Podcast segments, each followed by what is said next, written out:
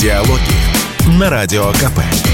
Беседуем с теми, кому есть что сказать. Здравствуйте, друзья. В студии радио «Комсомольская правда» Иван Панкин. Это диалоги с Александром Бородаем, депутатом Госдумы, главой Союза добровольцев Донбасс. Александр Юрьевич, здрасте. Добрый вечер. Сейчас конец декабря, а мы с вами последний раз общались в эфире в конце сентября. И вы мне, среди прочего, сказали такую штуку, что эта спецоперация ненадолго. Сейчас вы э, скажете по-другому или подтвердите те свои слова? Это специальная операция относительно ненадолго. Я же сказал тогда ненадолго, не имею в виду месяц, естественно. Да? Нет, а я, несколько... может быть, вы поменяли да, мнение. Ну, мне очень просто нравятся э, перемены, которые случились в э, том, как военные наши, я имею в виду генерал Коношенков, освещают специальную военную операцию. Если сначала у нас генерал Коношенков был дико миролюбив и говорил, что мы никого вообще не убили, Вообще никого не убили. ВСУшников мы вообще не трогаем. Мы только военную инфраструктуру. Никуда там вот по гражданским объектам не попали.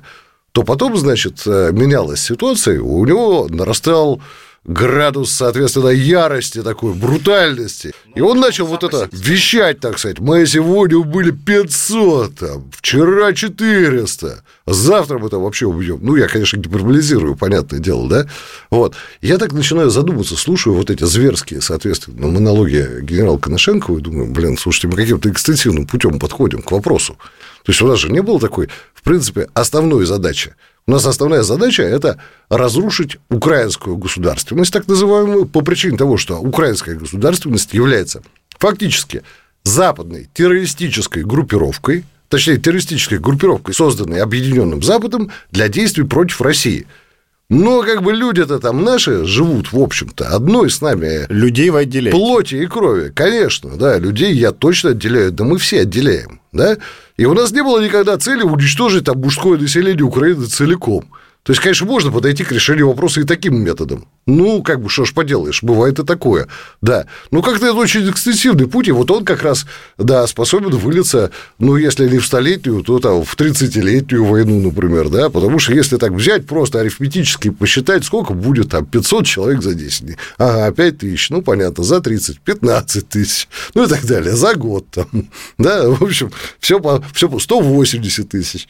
Да, спокойно. Можно, конечно, так действовать, но как-то, мне кажется, есть пути поинтенсивней. Что да? это за пути? А комплексный результат – это разрушение системы управления, дезорганизация вооруженных сил противника, пленные, пленные солдаты, пленные генералы в массе своей, бегство с позиции, соответственно, очищение, освобождение городов и областей Малороссии от врага. Вот это вот тот результат, на который мы рассчитываем. А вот то, что мы сегодня убили 500, и завтра убьем 500, а завтра, может, 600 убьем, а послезавтра 700, это не результат. Это не результат. И, собственно, даже и метод такой, а, как бы имеющий, конечно, право на какое-то существование, ну, так себе метод, откровенно говоря, потому что результат, он должен быть другой, другой.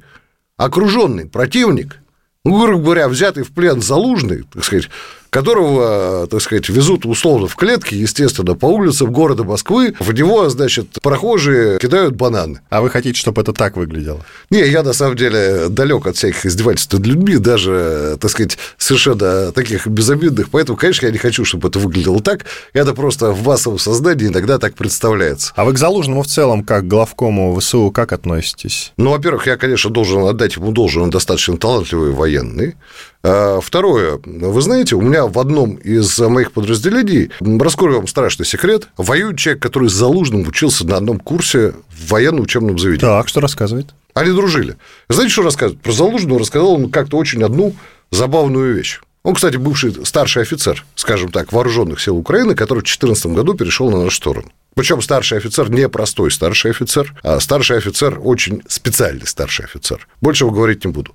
Так вот, а, рассказывает он следующее. А, рассказывает он, что в свое время рассказал интересную, действительно, как бы очень забавную историю. А, был 91 год. Он и Залужный тогда были курсантами, кажется, последнего курса вот этого самого там киевского общевойскового там, училища какого-то очень, так сказать, припонтованного еще при советской власти. 9 мая, День Победы, и тогда из всех республик Советского Союза, тогда Советский Союз уже почти развалился совсем, но еще как бы оставалась какая-то инерция должны были выдвигаться делегации, которые должны быть коробки вот на Красной площади, парадом, тренировались перед этим долго курсанты, ходили, маршировали. Все, вот. И в последний день, прямо перед парадом, отменили самолет. Все, решила, значит, украинская делегация не ехать на парад Победы в Москву на 9 мая. И кто больше всех, говорят, возмущался этим? Кто? Кто требовал вообще, чтобы ехать? Залужный. Залужный. Патриот. Залужный был Патриот. патриотом и кричал, твари, Советский Союз, развалили нашу родину.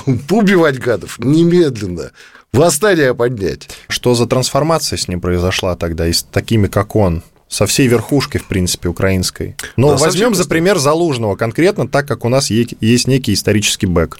Да, конечно. А вот смотрите, все произошедшее очень просто. Они сменили веру и стали предателями. Понимаете, у нас, э, вот смотрите, давайте, а как может давайте патриот, по аналогии. Давайте патриот своей по страны как может быть предателем? Очень если просто. он патриот своей страны. Да, он патриот Давай своей страны, попробуем а потом, и разобраться. А потом произошли всякого рода обстоятельства жизненные, причем часто вполне материальные.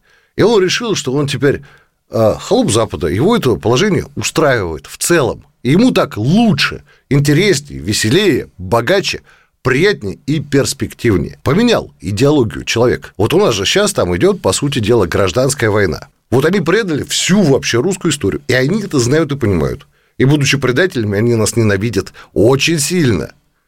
Потому что предатели, тех, кого они предали, ненавидят прям с ожесточением. Мы их меньше ненавидим, чем они нас. Откровенно скажу. Потому что они понимают, что они предали не только Думаете, нас, понимают? не Думаете? только себя. Они предали, да, понимают. Понимают точно. Не знаю, относительно, вот, э, да, сразу делаю ремарку, это может не касаться прям поколения нулевых, ну, вот самых молодых, тех, кто родился там в 2000-х Ну, которым годах. сейчас 20 лет, да? Да, которым сейчас 20 лет. Они этого не очень, наверное, могут понимать многие, ну, потому что они просто совсем темненькие. Я говорил с пленными, поэтому я говорю вот прямо на опыте, да, то есть они вообще дикие. То есть я не понимаю, как они могли... Э, дикие в плане зеленые, несведущие, или... Дикие, в смысле, у них такие представления, ну, то есть они реально считают, что мы монголы-татары, что мы должны говорить на каком-то непонятном языке. Они удивляются тому, что мы не косоглазые. Они очень удивляются, когда обнаруживают в наших рядах людей абсолютно малороссийского происхождения, которых огромное количество. Крайне удивляются и говорят, как же так-то, блин? Вы же должны все по-другому выглядеть. И говорить вы должны по-другому. Вы какая-то смесь чеченцев и монголов. А почему вы не смеете чеченцев и монголов? А почему не узкоглазые? А что ж, получается, нас обманули. Они там жили в глубинке, у них там было все свое. Они даже, наверное, ну, как-то там не особо лазили по сети, по мировой, хотя, казалось бы, там какие-то знания можно приобрести. Я не понимаю, как они могли вырасти настолько дикими ограниченными. Ну, вот все то, что, над чем мы смеемся по поводу, э, так сказать, хохлядского сознания, типа Черного моря выкопали казаки, да, так сказать, так сказать, э, Китай... Черное море хохлы же выкопали, ну, украинцы. А, казаки, какие? У, запорожские, понятное а, дело. да, все угу, там... Да, понятное дело. Нет, Я слушайте, в этих тонкостях не разбираюсь. Нет, нет, нет, тут там отличная вообще есть история, чтобы было понятно насчет тонкостей. Я вспомню историю 2010 года. Я как-то вместе с товарищами своими был на вот этой выставки Экспо 2000, по-моему, 10 в Шанхае. В Шанхае. Там каждая страна представляет свои достижения, но и некий образ будущего. Гладиолусы. Какой? И Украина тоже был павильон. Такой сарай. Вот примерно величиной с, вот, с вот эту комнатку, в которой мы с вами разговариваем. Вокруг сарая был установлен пластмассовый плетень, и там наливали горилку за деньги, без закуски. Прекрасно. Вот. Это был весь образ будущего Украины, кроме, подчеркиваю, карты. Над всем этим сараем был установлен огромный плакат с картой и с датами. Крым украинский, конечно. Нет, центр мира Украина. А. Центр мира Украина. А дальше волны расселения. То есть вы понимаете, что цивилизацию Вавилона, Шама, э, Шумера создали кто? Ахлы. И Африку тоже заселили хохлы, и Западную Европу, и хуже того, и Южную Америку, и даже миграция инков в сторону Полинезийских островов, про которую так долго упорно писал Турхиердал, она была осуществлена именно украинцами. И цивилизации Центральной Америки с ацтеками майя, их тоже сорганизовали исключительно украинцы. Вот, в общем, весь мир был заселен, включая Китай, Древний Китай, Древнюю Индию. Вообще все. Все, весь мир был покрыт украинцами так сказать, простите, ну ладно, не буду я выражаться. Иисус да? Христос тоже украинец. Такая ну, там, теория тоже было, была. там не было написано, это прямо на карте. такая же теория Но, была. в принципе, оно подразумевалось. Кстати, самым смешным обстоятельством возникало, было следующее. Потому что там рядом совсем, вот украинцы, они, понимаете, они проделывали маршруты там через Гренландию в Северную Америку, так сказать, через Южную Америку к Гавайским островам, понимаете, куда угодно, в Микронезию и Полинезию, там в Китай шли, в Индию шли. И они все время, вот всю свою гигантскую эту историю, многотысячелетнюю, совершенно не хотели идти вот тут рядом совсем, буквально несколько сот километров в сторону, значит, Владимира Суздальской Руси. И только в самый последний момент своей истории, потому что история украинская, по мнению, значит, авторов этого плаката, насчитывала много тысячелетий, они решили заглянуть, что тут за помойка такая, и открыли Владимира Суздальскую Русь. Сделаем перерыв на этом. Иван Панкин и Александр Бородай, депутат Госдумы, глава Союза добровольцев Донбасса. Диалоги на Радио КП. Беседуем с теми, кому есть что сказать. Продолжаю разговор в студии радио «Комсомольск. Правда» Иван Панкин. Рядом со мной Александр Бородай, депутат Госдумы, глава Союза добровольцев Донбасс. Александр Юрьевич, вот в конце сентября, опять-таки, возвращаюсь я к нашему прошлому с вами разговору. Вы сказали, что были в Москве, вы же сейчас много времени проводите на Донбассе, на передовой, то были в Москве тогда еще в сентябре и заглядывали в одно здание на Фрунзенской. Не будем говорить, какое. Известно. Да, господи, Известно. все догадываются. Известно. Я бываю да. в Москве время от времени. И, кстати сказать, вот сейчас я как раз задержался в Москве довольно прилично. Ну, сначала в Ростове, потом в Москве. У меня как раз там на фронте срубила какая-то дрянь просто ужасная, кошмарная какая-то. Я давно так не болел, признаюсь. Ну, там все так болеют, кстати сказать. Там сейчас очень неприятно на фронте, откровенно вам скажу. Я вообще зимой не люблю воевать. Есть ли у руководства военного понимания, как быстро решить вопрос со спецоперацией, закончить ее в положительном для нас ключе, я имею в виду? Это два разных вопроса. Мобилизация, как вы понимаете, частичная. Сама как э, процесс нервный, напряженный и э, непривычный для современной Российской Федерации уже завершилась. Правда, очень значительная часть мобилизованных пока еще не доехала до фронта, и непонятно, доедет ли, ну, когда не находится в учебных центрах угу. э, до сих пор. Э, ну, в общем, не, не обязательно доедет, потому что может э, встать на всякие тыловые позиции, не обязательно а, фронт попасть ну, совсем. Это тоже важно. Совсем не факт. Это тоже ну, важно. Ну, просто, да, не очень много пока мобилизованных попало непосредственно э, на территорию специальной военной операции, тем более на линию боевого соприкосновения. Не очень большая часть. Многие пока находятся в тылу. Но сам основной процесс, он, по сути дела, завершенный, и, конечно, обстановка э, стала поспокойней. Это один вопрос. Да, были накладки, понятно, очевидно. Понятно, что эти накладки, ошибки, просчеты были неизбежны. Самые неприятные накладки в ходе мобилизации были именно от торопливости, в частности, от желания отправить как можно быстрее пополнение недостаточно обученные и не всегда отлично снаряженные на фронт. Самая главная ошибка даже не в а, слабом обучении или отсутствии снаряжения, а в том, что на фронт нельзя отправлять части, которые целиком сформированы из мобилизованных.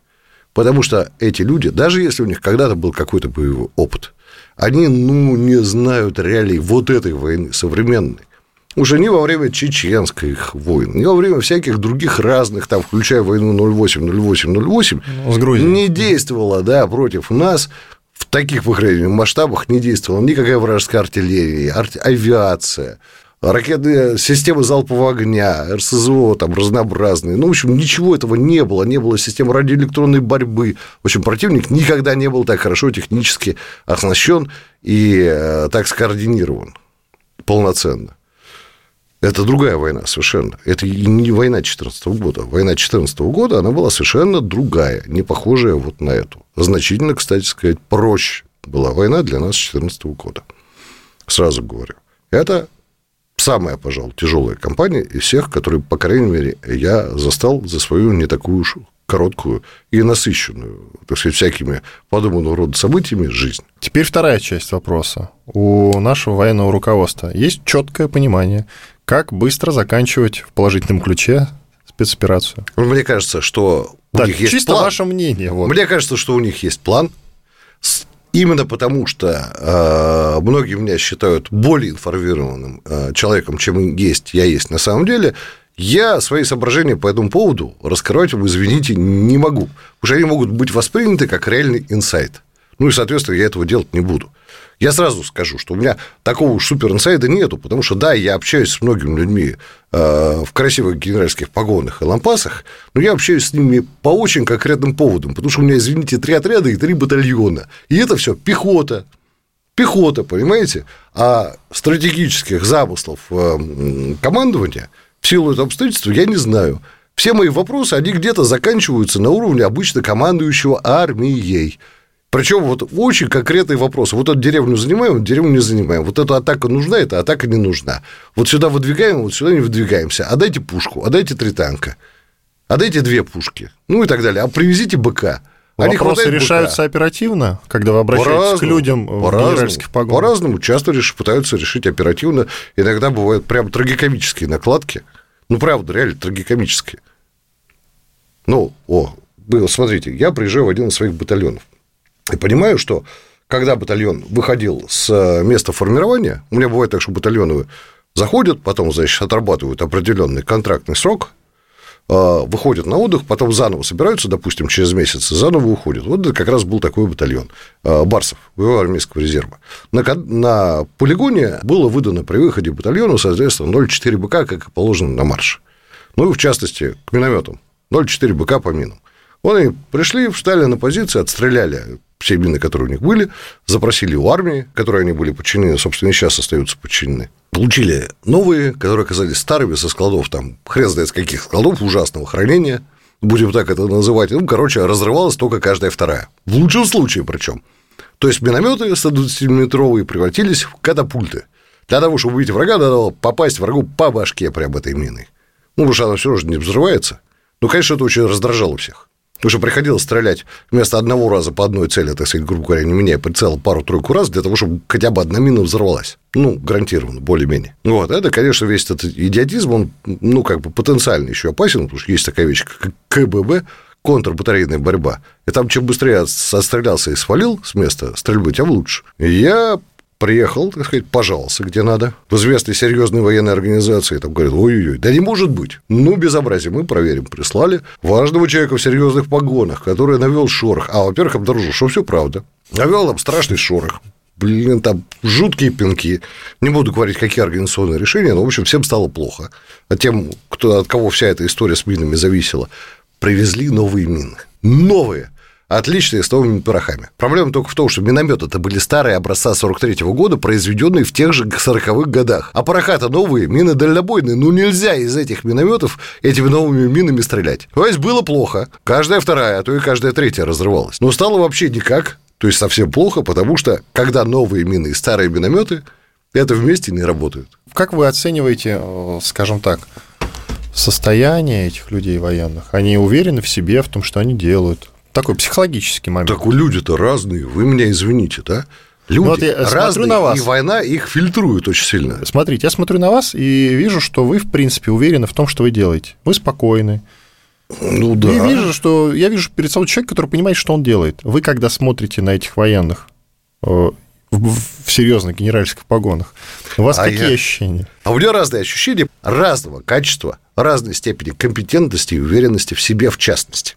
Люди разные. Война – отличный фильтр. Она очень помогает очиститься, как, собственно, армии, которая, в принципе, в мирное время это самый медленный, тяжелый, бюрократический, как правило, механизм государства.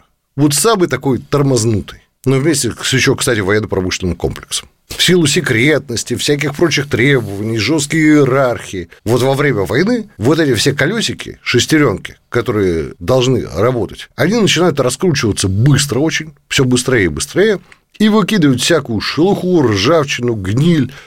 Вот это вот процесс, который сейчас идет, происходит.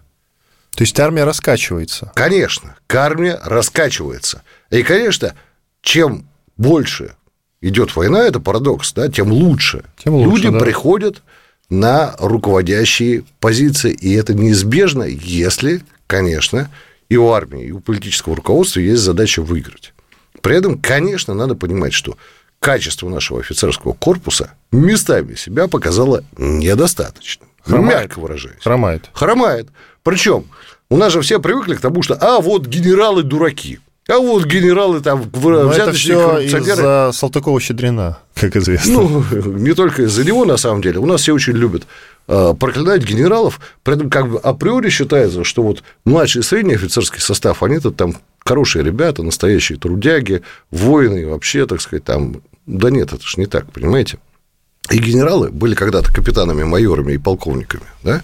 И нынешние капитаны, майоры и полковники, и лейтенанты часто, они, как правило, ну, не как правило, они периодически не совсем соответствуют тем требованиям высоким, которые к ним предъявляет, формально предъявляет общество. Часто соответствуют, среди них полно героических ребят, которые идут в первых рядах, кстати, быстрее всего выбиваются вот именно эти люди. Вот именно самые смелые, самые честные, самые героические, ну и так далее. Самые лучшие, короче. Часть нашего офицерского корпуса набрана из тех людей, которые шли за стабильной зарплатой, за государственными гарантиями, за красивой формой и престижем, за льготами, за всем прочим. За стабильностью, одним И когда за стабильностью, да, совершенно верно. Вы правы, да. Прежде всего они шли за стабильностью, то есть эти люди, которые ничем не хотели рисковать.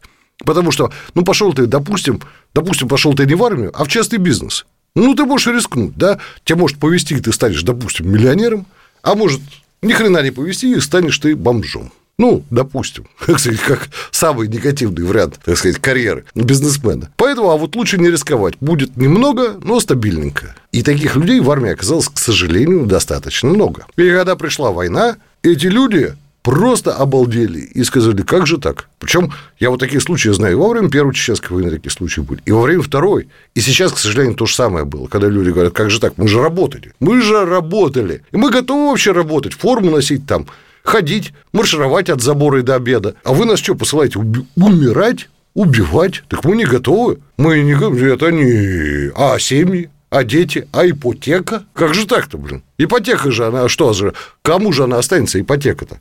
Давайте перерыв сделаем. Иван Панкин и Александр Бородай, депутат Госдумы, глава Союза добровольцев Донбасса. Диалоги на Радио КП. Беседуем с теми, кому есть что сказать. Продолжаем разговор. Иван Панкин и Александр Бородай, депутат Госдумы, глава Союза добровольцев Донбасса. А какое наказание? Вот вы рассказали о том, что есть такие командиры замечательные, которые солдат мобилизованных привозят, бросают в окоп и уезжают. Да, Какое наказание для таких? Просто срок, расстрел, что вы предлагаете? На мой взгляд, расстрел, Да, конечно. Расстрел. Конечно. Военно-полевые суды с расстрелами. Да, прям сразу, да, без особых. Это вы не иронизируете, уточните, пожалуйста. Не Нет, ирони- вообще не иронизирую. А что тут такого? Конечно. А люди-то там, между прочим, по-настоящему умирают, а? Или они, как бы оставшиеся одни в окопе, начинают немножечко отходить назад, когда видят противника. Ну, потому что, потому что как они могут воевать? У них даже командиров-то нету. Ну, и как там часто бывает, наталкиваются на наших добровольцев. А наши добровольцы, они таким заградотрядом лайт работают. Только не заградотрядом, как ну, во время Великой Отечественной войны, а заградотрядом лайт. Говорят, вы куда, мужики? Они говорят, ну, там противник, мы тут отступаем. Они говорят, ну, мужики, давайте к нам. Ну, давайте к нам в окоп, блин, воевать будем. И мужики вот эти вот мобилизованные, они идут в окоп, садятся и воюют. И нормально, хорошо воюют, все у них получается. Вокруг некоторых наших подразделений образуется такой центр кристаллизации, когда вот есть, собственно, добровольческий, допустим, батальон. Ну, просто сейчас я стараюсь без номеров, без имен, чтобы не было потом криков, претензий и все прочее. А вокруг него там нарастают какие-то мотострелки, какие-то пушки, какие-то БМПшки. Вот это все, оно как бы наросло, пришло, прибавилось и вместе как-то одним Уралом, Кагалом, не знаю, чем еще. Ну, короче, объединением неформальным воюют. Как вы считаете, у военно-полевых судов было бы много работы? Да. Еще как. Конечно. Причем с самого начала. Но я бы не хотел, чтобы у слушателей складывалось такое впечатление, что там все так плохо. А вы, собственно, и правы, потому что что значит все так плохо? Ну, пока мне такая картина Война. Я не это прав? сложно, конечно, не прав. Война это сложное, грязное дело. И вопрос, собственно говоря, суть войны заключается в том, кто кого победит. И мы же можем всегда говорить о том, что у нас есть куча проблем. У нас то плохо, это плохо. Снарядиков не хватает там. Ну, А их понимаете, хватает? Не хватает? Бывает, кое-где не хватает. Да, бывает, приходится экономить. Но ситуация Причем улучшается. Ситуация улучшается. Да нет, слушайте, как бы ситуация где-то улучшилась. Ну, просто где-то снова объявлено, просела. что ВПК работают в три смены. Да, но наверняка работают три смены. Но вообще-то можно еще кое-что мобилизовать, и для этого существуют и деньги, и планы. Но пока, на самом деле, российская промышленность всерьез на военные рельсы не перешла. И это надо понимать. А вообще-то было бы, наверное, пора. И можно было бы, наверное, этим озаботиться несколько раньше. Потому что Вы за- 9 месяцев, сейчас 10 месяц уже вовсю идет. Уже к году подходим. Да. То есть вы Ну, за еще э, не мобилизационную экономику, скажем так, сейчас. Я за мобилизационную экономику, тем более, я напоминаю, ничего плохого для экономики страны в целом от этого не будет. Рабочим будет гарантирована зарплата и премиальные за сверхурочные работягам, вот, которые там непосредственно стоят на этих линиях, на станках работают. А вот собственная экономика от этого поднимается, потому что экономику вверх, например, американскую, толкнули две мировые войны. Первая мировая и Вторая мировая. Американцы в результате стали, так сказать, бенефициарами успехов и то, и другое, не особенно задействуя свои собственные человеческие ресурсы. Американцы и сейчас вторую. выиграли от этой истории. Американцы, да, сейчас точно очень выигрывают Запад, от этих э, в смысле, историй. Европа, извините, проиграла, проиграла в этом смысле, страдает от этого, а Америка Ев- наоборот. Европу они прям прекрасно посадили в самую, так сказать, дырку, скажем так. Причем я думаю, что это был тот результат, на который они изначально, в частности, и рассчитывали. То есть они это сделали прям со смаком, с издевательством, как хотели. И европейская бюрократия, которая многие десятилетия мучит в сторону Америки, покорно, она ничего не смогла противопоставить воле североамериканских Соединенных Штатов. Но это уже немного другая история. А вот вернемся, давайте попробуем все-таки к тому, плохо или неплохо. А как вы думаете, у нашего противника что? У него там хорошо. Сейчас уже не очень часто можно увидеть даже украинские подразделения по ту сторону фронта. В смысле? Одни На всякий сброд одни- уже, да. наемники, да? А там полякам и румынам уже все давно привыкли, немцы, сейчас вот скандинавы, а вот то еще какие-то, блин, черт его знает вообще, кто, откуда они этот сброд берут, да? Какие-то тюркоязычные непонятные люди, какие-то косоглазые, так сказать, в смысле азиаты, да? Хрен его знает, что вообще уже какой дряни они только не понабрали со всего мира лишних людей, разнообразных. Ну, как Горький писал, лишние люди. Вот лишние люди с оружием, они сейчас прут туда для того, чтобы, так сказать, э, как-то подзаработать. Скажите, пожалуйста, а почему они идут, э, наемники, на сторону Украины воевать? Есть у вас ответ на этот вопрос? Ну, Почему на нашу сторону не идут? Вот что мы сделали тем же румынам? Ну, по у поляков, возможно, какие-то исторические обиды. А румынам мы что сделали? А румыны, как известно, как говорил в свое время, это не нация, это профессия. Мне казалось, из «Брата 2» хотите сказать цитату. Одно слово «румын», так он болгарин, какая разница? И это Наполеон Бонапарт, если ошибаюсь, говорил, румыны это не нация, это профессия. А вот, кажется, кто-то еще, ну, простите, кажется, Адольф Гитлер говорил Немцы. за молодую фразу про то, что если Румыния э, закончила войну на той же стороне, на которой начала войну, то это значит, что она предала дважды. И все же, почему? К тому же поляки к украинцам относятся не очень. Ну и к русским, наверное, Нет, подождите, не очень. поляки Почему? к украинцам традиционно относятся абсолютно исторически, со своей точки зрения, обоснованно. Кстати, Украина – это, прежде всего, их, стор- э, их слово-то, они его использовали, потому что Да. это их окраина. Почему они идут воевать за, за них? Почему? Они Потому идут что они идут воевать за то, чтобы... за- Кстати, они во время польских восстаний, которые шли против Российской империи, когда большая часть Польши современной входила в состав Российской империи, включая Варшаву, там же восстания это шли под лозунгом «Верните наших холопов». Верните холопов. Холопы им нужны. Они привыкли, что у них есть лю... не, не люди, а недолюди. Вот не как у нас были крепостные, понимаете, которые человеческие права все-таки имели. И даже, так сказать, суд могли подать. А у поляков, украинцы вообще людьми не были. Их можно было жарить, парить, Да вешать, и- на кол сажать. И почему они сейчас Они идут считают, Украины? что это их земли и их рабы. И они хотят получать обратно, получить обратно свои земли и своих рабов. И это ничем не является сек- секретным таким, ну поймите. Это на уровне Нет, для риторики. меня это открытие, кстати, ваши слова. И для поляков, для нормальных поляков, которые имеют свою историческую память. Украинец – это некое животное, которое от природы должно принадлежать поляку, нормальному поляку, на котором поляк может ездить верхом вместо лошади при случае. Это норма для них. И земли эти они считают своими. Да, понятно, что, наверное, все-таки не земли там Херсонщины, там Одессы или там Донбасса, потому что это вообще в то время, когда Польша, Речь Посполитая еще существовала, когда существовало польско-литовское государство, это было все дикое поле, спорные земли. Там бегали крымские татары, турки-османы, какие-то запорожские казаки, еще кто-то непонятный, в общем, всяко было, да? Но вообще-то Украина для поляков – это их собственная земля, это их собственность, которую несправедливо у них отняли, причем отняли у них москали, которые взяли и помогли вот этому самому быдлу, которое поляки не очень-то любят, я бы сказал, ненавидят, Взяли, помогли им и забрали всю эту землю под себя. Поэтому у поляков есть исторические претензии. Мы эту часть начали с вопроса о том, как наказывать, допустим, офицеров, которые бросают солдат. А как наказывать э, здесь людей в тылу, что называется? Вот в Госдуме прозвучало предложение 10 лет за производство некачественных бронежилетов. Нормальное наказание? Или здесь тоже военно-полевые суды? Да, Для тех, кто связан с ВПК как-то и делает, значит, э, какую-то фейковую продукцию. Я только сейчас контрафакт. не очень понимаю, а ну вообще не только же за бронежилеты. В зону специальной военной операции, да, можно подставить, а точнее, собственно, вооруженным силам Российской Федерации. Потому что вообще-то, ну как бы фактически это много кто что везет. Я сам везу дофига всего, понимаете, туда, на самом деле. Там и прицелы, и бронежилеты, и каски, и, и тепловизоры, и то, и все, и пятое, и машины. Короче, много всего. Постоянно, да, и вообще всем миром как бы мы снабжаем зону специальной военной операции. Вообще-то военным профессиональным должно быть, наверное, сейчас немного неудобно, да, потому что они же привычно иногда говорят, что в армии все есть, и не делают вид, что не видят вот этих потоков, которые сейчас и с самого начала СВО туда идут. Сделаем перерыв. Иван Панкин, Александр Бородай, глава Союза добровольцев Донбасса, депутат Госдумы. Диалоги на Радио КП. Беседуем с теми, кому есть что сказать. Продолжаем. Финальная часть диалогов. Иван Панкин, Александр Бородай, депутат Госдумы, глава Союза добровольцев Донбасса. Ну, прям про войну, про войну. Я имею в виду про боевые военные действия. Поговорим в четвертой части. Что ждете от зимней кампании? Много говорят про а. Я в свое время говорил, что зимняя кампания – это прежде всего, конечно, затишье на фронтах, в смысле отсутствия каких-то очень серьезных движений в течение довольно длительного времени. Они анонсируют Оно, кстати, наступление, сейчас... мы анонсируем наступление.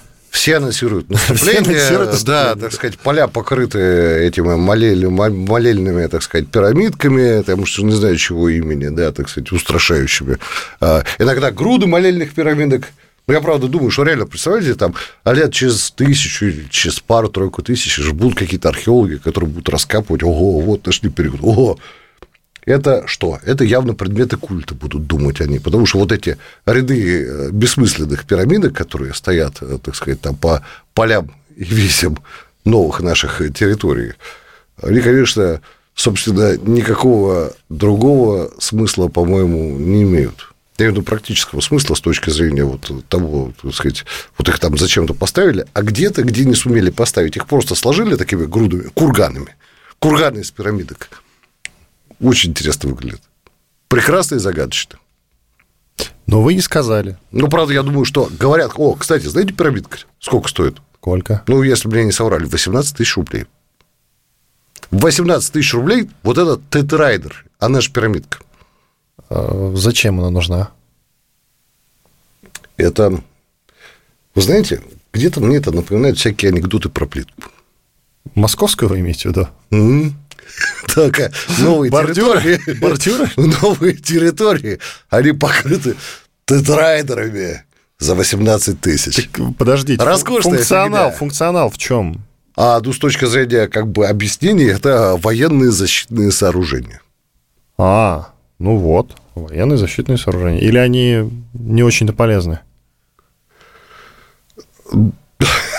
Я даже не знаю, как вам ответить. Не, ну вы ответьте как есть. Я не военный человек, поэтому да, вот Это вообще вопросы. просто абсолютно бессмысленная хрень. Понимаете, плитка намного полезнее. Это просто какая-то загадочная ерунда, э, показывающая то, что, конечно, у нас в государстве до сих пор э, далеко не все в порядке. А вообще надо что-то делать Но и исправлять. Нормальные заградительные сооружения, в принципе, строятся. Я слышу, что да, строятся. Строятся, строятся. И нормальные тоже строятся. Нормальные строятся тоже. Нормальные линии обороны. Война – это, в принципе, такое веселое занятие, за исключением одного сезона. Зима. Ну, хорошо, да, это, спецоперация. конечно, спецоперация. Причем, кстати, я... Вы как депутат должны это знать лучше, чем я. А я по смыслу это знаю. Дело в том, что вообще у нас идут интенсивные боевые действия. И противник против нас ведет войну. Но, кстати, не весь противник. Я вот как раз, понимаете, вот нельзя адекватно действовать, пока ты не понимаешь, как вообще квалифицировать ту историю, в которой ты участвуешь. У меня были как раз вот на эту тему разные точки зрения. Мне казалось, что у нас ну, со всех сторон почти как война, надо бы нашу специальную военную операцию наконец назвать войной. А сейчас я понял, что на самом деле, наверное, не надо, потому Не что надо? с нашей стороны это действительно специальная военная операция. Очень загадочная штука, не описываемая никакими юридическими терминами и документами. Вот война у нас описана юридически, понимаете? И, кстати, КТО, контртеррористическая военная операция, тоже у нас юридически описана. Есть нормативные документы по этому поводу. А вот что такое СВО, никто нифига не знает совсем. Понимаете? Непонятно, что это такое. Довольно загадочная штука. Вот. Но это действительно она и есть, как это не смешно. Специальная военная операция. Да, потому что, ну, представьте, что у нас война. Ну, как Великая Отечественная война.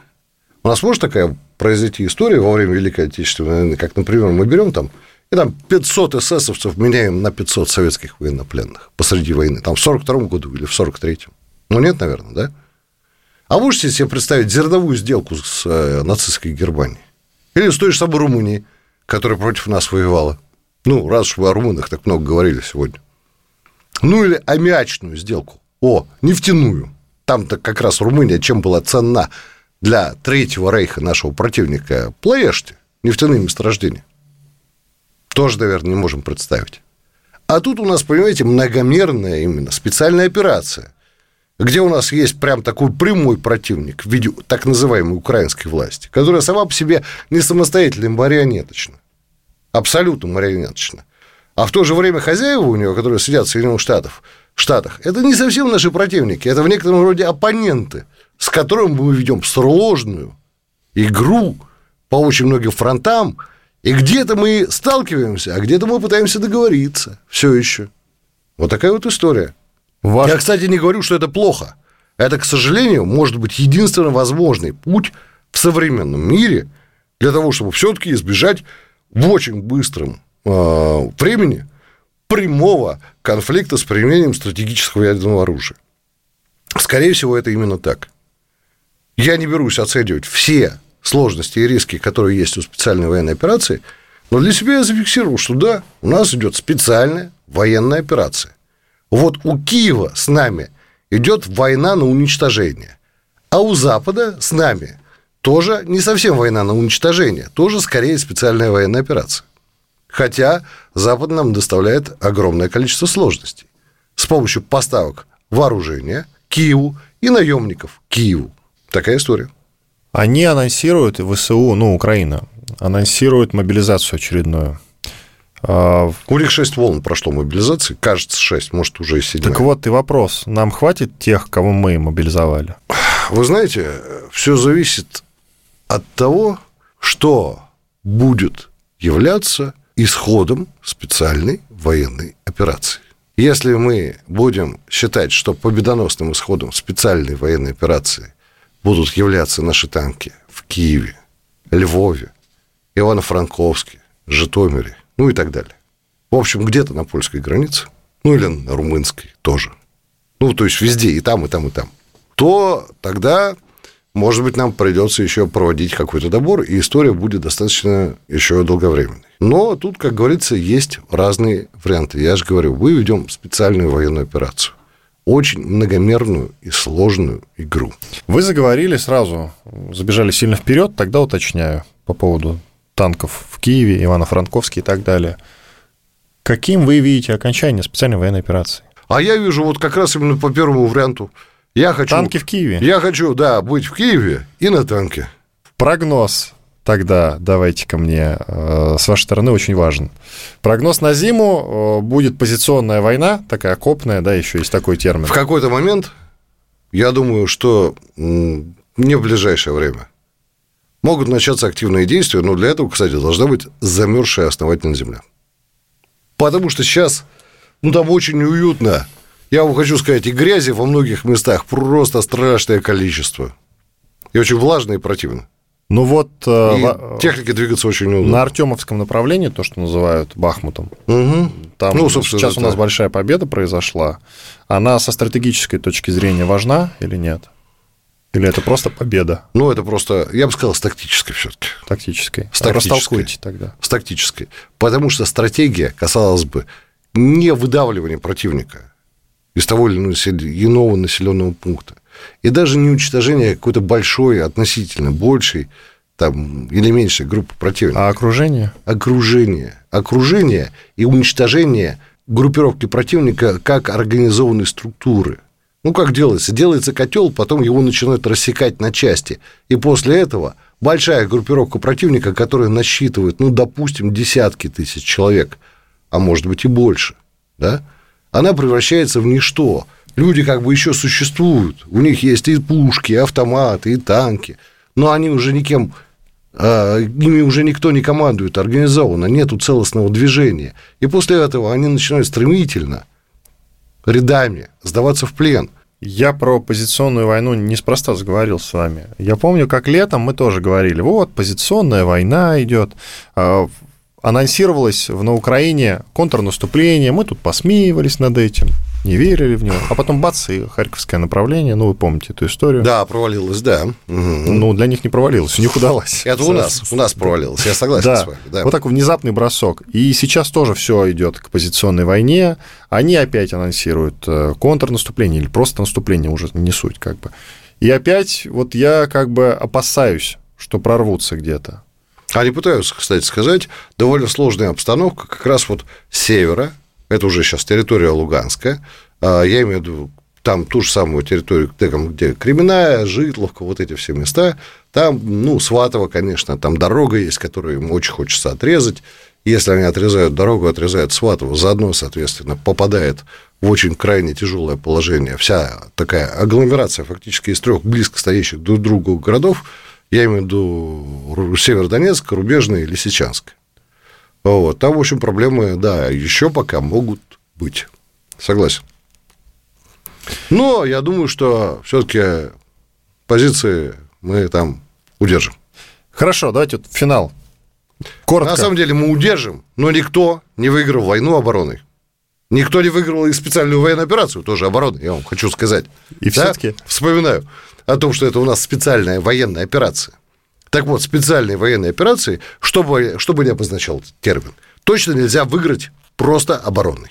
А это значит, что мы должны будем наступать. Иван Панкин и Александр Бородай, депутат Госдумы, глава Союза добровольцев Донбасс. Спасибо большое, до свидания. Диалоги на Радио КП. Беседуем с теми, кому есть что сказать.